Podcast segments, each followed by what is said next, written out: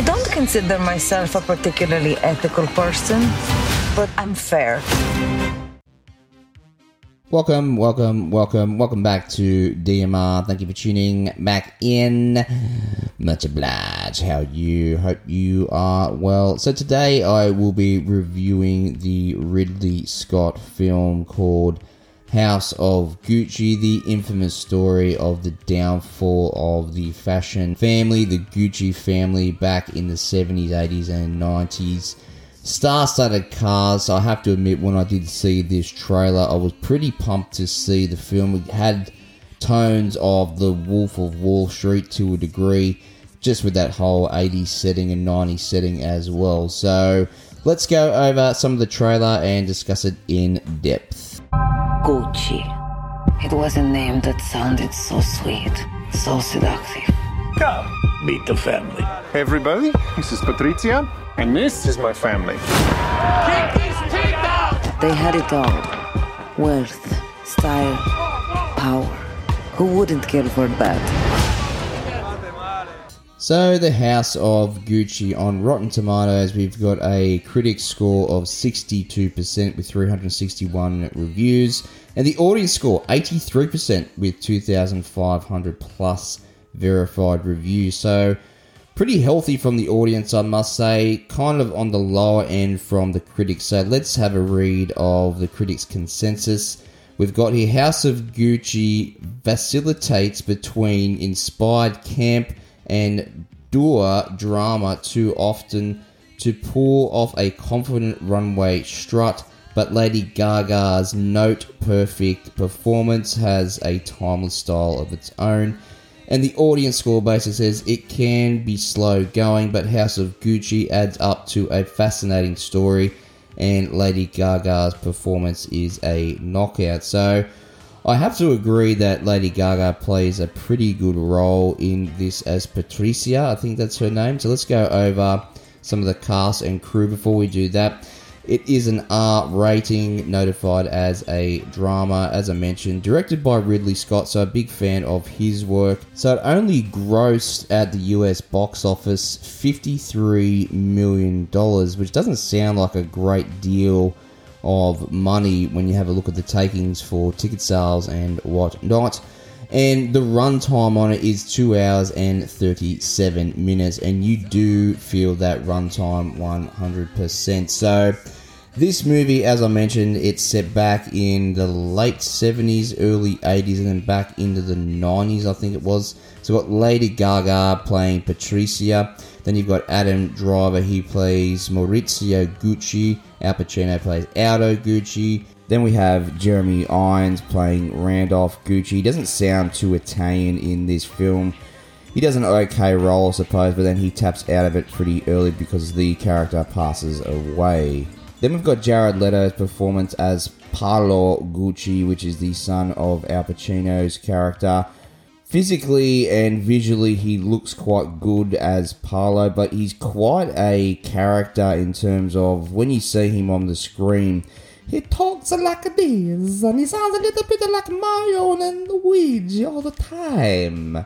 So it gets on your nerves a fair bit, and the film actually starts to deviate away from Lady Gaga's character and focuses on Paolo for a good section of it. So it kind of loses that whole focus around Lady Gaga's performance. Salma Hayek as well, she plays a psychic to Patricia. So the look of this film is quite good. When you have a look back at all the glitz and the glamour of the 70s and 80s and whatnot, they're at all the big studios. I think they might have gone to Studio 54, maybe at one point. They are in New York throughout the movie, Adam Driver and Lady Gaga, but the whole look of this film does look very good. And when I saw the trailer, as I mentioned, I was pretty pumped to see it.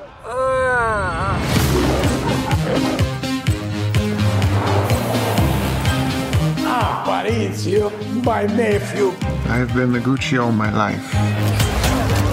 It is an empire. You can help the family. Gucci is not exciting, and everybody knows it. At least it's my name, sweetie. Our name, sweetie. So let me read the movie info or synopsis for you, if I may. House of Gucci is inspired by shocking true story events of the family behind the Italian fashion empire. When Patrizia Reganani, Lady Gaga, an outsider from humble beginnings, marries into the Gucci family, her unbridled ambition begins to unravel the family legacy and triggers a reckless spiral of betrayal, decadence, revenge, and ultimately murder. So that is basically the storyline for this particular movie. So Gaga is definitely the hero or heroine, I'm gonna say you say it, of this particular film. She plays a very good role as Patrizia. At the beginning, she's quite innocent to a degree, but not too long after when she gets with Adam Driver's character Maurizio, you do start to see the claws come out in this person, this real life person who basically undid all of the Gucci family's history, money, and all that jazz. So she does play a pretty good role in this particular film. So whilst the film does look very good up on the screen, I was really hoping that the trailer would live up to what you were looking at throughout the film. However, whilst it's a true story, it does feel quite bland to a degree. There are some good bits in it, some funny moments in it as well. However, I suppose when they are telling a true story, they can't go off the track too much because then it becomes something of fiction rather than a fact. So, all in all, the story is quite interesting, I have to admit. Everybody does a good role, I suppose, in this particular film, but for me, it just felt like when a film is up on the screen, it starts off with character building, it rises to a certain climax. Yes, there is a scene in the film where Adam Driver's character Maurizio Gucci is basically, spoiler warning, shot dead at the end of the film. You can look that up and basically see what happened there. Patrizia basically ordered a couple of hitmen to take him out because they basically get divorced and Driver doesn't want anything to do with her anymore. So it's pretty interesting to see how it all unfolds. But for me, it just felt like it plateaued for most of the film in terms of where it started from and it didn't really have a rise in it. Again, the storyline is interesting to a degree. However, it really just didn't have that big pump or big payoff for me at the end of the film. Gucci needs no blood. Gucci is what I say it is. This is not a woman's game. Remember that. Madness. Who does he think he is? It's time to take out the trash. So if we have a look at other films as well that are set in this era, films like Blow with Johnny Depp, and then we've got Studio 54 with Mike Myers and Salma Hayek in it again as well. Ryan Phillippe, I think so you say his last name.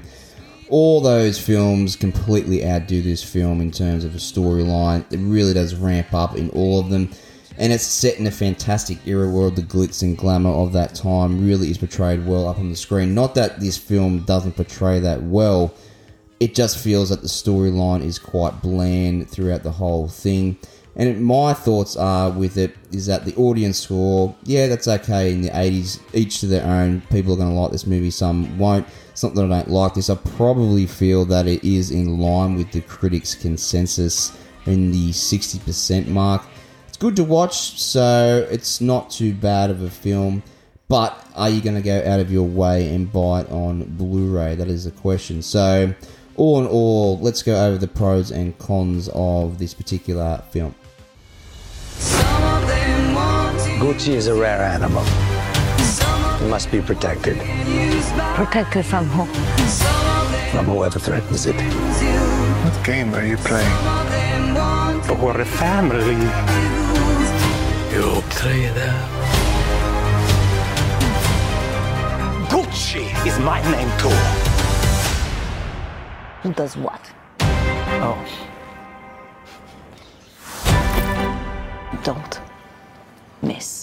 So the pros, it all looks pretty good up on the screen. As I mentioned, everybody does a pretty good role with the particular characters that they're playing in the Gucci family. The standout for this particular film. is another stellar performance by Lady Gaga playing Patrizia. I think she nailed her quite well. The story itself was quite interesting. Fun fact is that nobody in the Gucci family actually owns the company anymore. It was taken public after the murder of Maurizio in the 90s.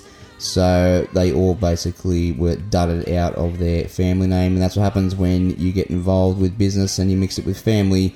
It usually turns to crap, even though there was such a large fashion icon back in the day. As I mentioned, with all the star-studded cast and the Ridley Scott directing there as well. The film to me just feels like it never climaxes. It's just a plateaued storyline throughout the whole thing, other than films like The Wolf of Wall Street, which I absolutely love. It's definitely one of my favourite films based on a true story. And you've got a very funny storyline as well, crazy characters, completely different storyline, but again, just one of those biopics that really absolutely nailed it when you're watching it up on the screen. So, all in all, what did I think of House of Gucci? Yes, probably in line with the critics' consensus. It's not a bad film. I will give it my number three rating, which is basically if it is on a streaming service, it is worth a watch to know what the storyline was. But I'm definitely not going out of my way to buy it on 4K or Blu ray, despite it looking quite good up on the screen. So I'm probably glad I didn't go and see it at the movies to pay 25 bucks to see this film.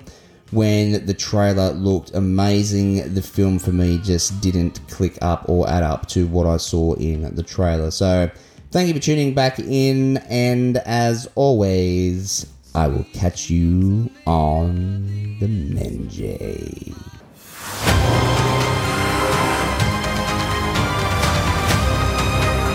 Consider myself a particularly ethical person.